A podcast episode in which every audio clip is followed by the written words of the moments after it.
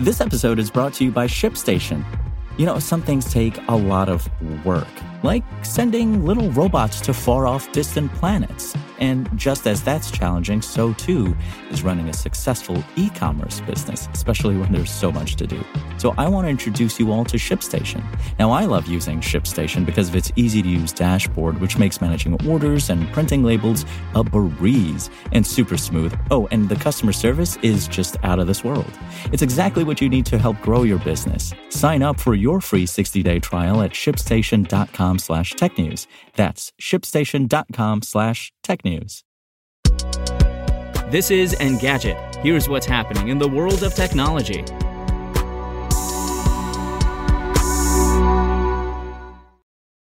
Today is December 5th. Another Google service will soon join the company's graveyard of apps. The search giant quietly announced this week it is shutting down Duplex on the web. In a support page spotted by TechCrunch, the company notes the service won't work after the end of 2022. As we continue to improve the Duplex experience, we're responding to the feedback we've heard from users and developers about how to make it even better, a Google spokesperson told the outlet. By the end of this year, we'll turn down Duplex on the web and fully focus on making making AI advancements to the duplex voice technology that helps people most every day. Google first announced Duplex on the web in 2019 as an expansion of its Duplex phone reservation AI. Initially, the feature was designed to help Android users buy movie tickets. Duplex on the web gave Assistant the ability to navigate websites on its own. Provided you had your credit card information stored on Chrome, Assistant could take care of all of the busy work of buying film tickets for you. Google later expanded the feature to protect users against online data breaches. At one point, you could also use it to check into flights and track discounts. As for the reason why Google is shutting down Duplex on the web, TechCrunch suggests it might have something to do with the cost of training an AI to parse websites. The features support page notes Google used a special user agent to crawl websites multiple times per day.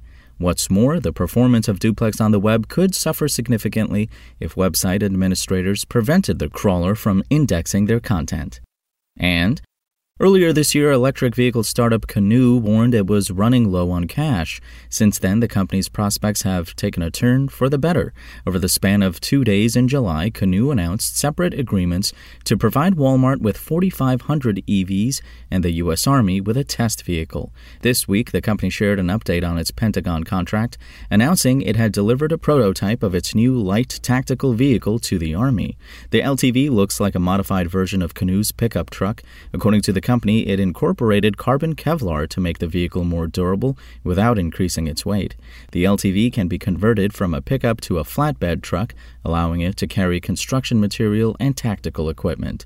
It even includes a stealth configuration. Canoo says the all wheel drive LTV can produce up to 600 horsepower. It also features air springs, a raised suspension system, and 32 inch tires to make it fit for traversing difficult terrain. The U.S. military is among the biggest polluters on the the planet, it has a larger carbon footprint than about 140 nations, including first world countries like Sweden and Denmark. At the start of 2022, the Defense Department announced a net zero emissions plan that, among other tactics, called for the Army to electrify its combat and support vehicles.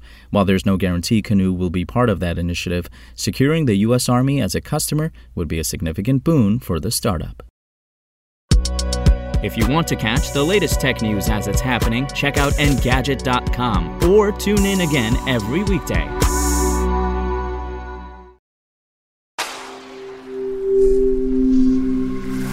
Spoken Layer.